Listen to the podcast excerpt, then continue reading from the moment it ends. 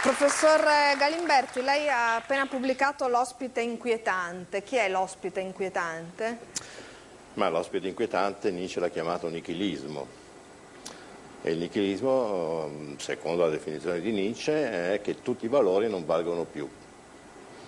Il che non è necessariamente un problema, nel senso che la storia va avanti perché i valori si cambiano il problema è che caduti determinati valori, che siano religiosi, che siano ideologici, che siano di persuasione, di autostima di sé, caduti questi valori non ne sono sorti altri.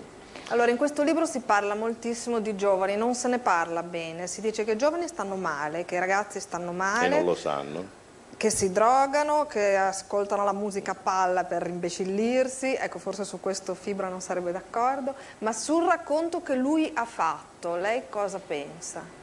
Ma penso che partendo dalle condizioni in cui è partito, eh, devo dire che è uno, che, cosa che dovrebbero fare tutti i giovani, io penso che i giovani non riescano perché non si innamorano di sé, perché non scoprono la loro virtù, la loro capacità eh, i greci chiamavano questa cosa daimon, il tuo daimon qual è?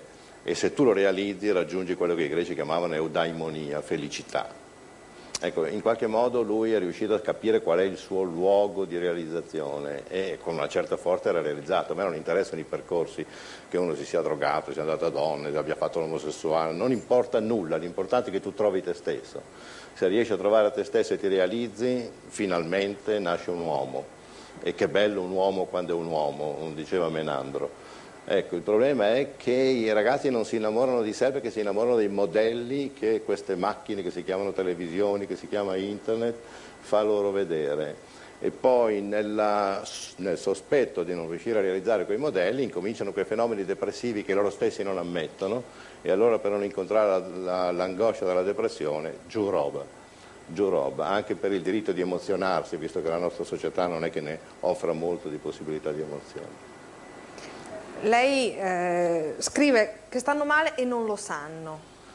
Forse lo sanno, Fibra dice che lo sanno, lui no. lo sa.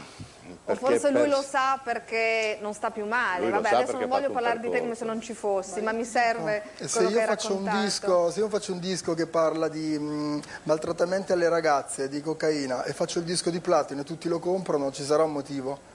Che tutti fanno lo stesso e vogliono vedere io in che maniera lo faccio. Poi secondo me è, loro stanno male ma non cioè, lo sanno. Cioè comprano i tuoi dischi perché stanno male, come dice Galimberti? Sì, inconsapevolmente, nel senso io so che sto male quando vedo qualcun altro che sta meglio, ma se io sono un giovane di oggi, ho 16 anni, i miei genitori mi riempono a casa di cellulari, PlayStation, giochi, videogiochi, non sento la necessità, non mi sento neanche diverso, non ho visto come stavano loro, magari possiamo dirlo noi, loro stanno male, ma non se ne rendono conto.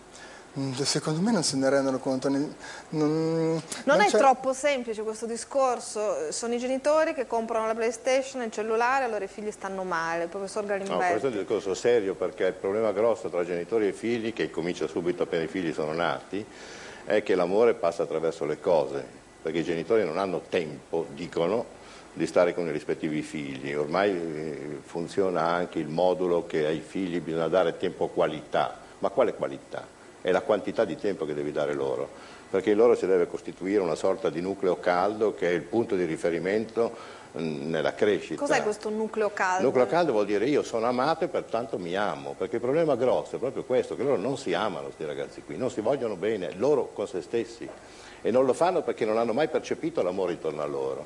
Come io mi costruisco un'identità? Attraverso il riconoscimento, se io come vado a scuola mi danno del cretino per cinque anni, mi avrò un'identità negativa, me la costruisco io un'identità negativa, perché dell'identità non potrò farne a meno. Se invece sono molto amato, me la costruisco positiva. L'amore si impara, non è che c'è in circolazione. E, e da dove lo impari? Il primo luogo di apprendimento dell'amore si chiama famiglia. Purtroppo il tempo che si dedica a questi ragazzi non è un buon tempo, non è tanto tempo soprattutto, non li scopri, non li vedi, le loro piccole iniziative per disattenzione vengono frustrate perché nessuno le osserva.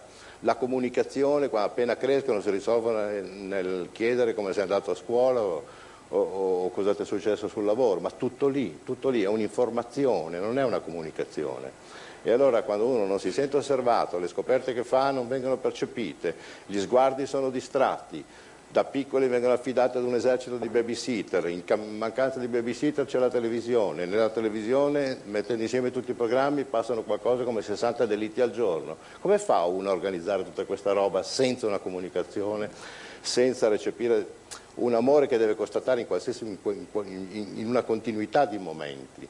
E questo è il problema grosso, dopo che a sei anni i giochi sono fatti purtroppo e se uno non ha costruito un amore di sé perché non l'ha ricevuto e non ha imparato cos'è l'amore, l'amore si impara, non è che è naturale, eh?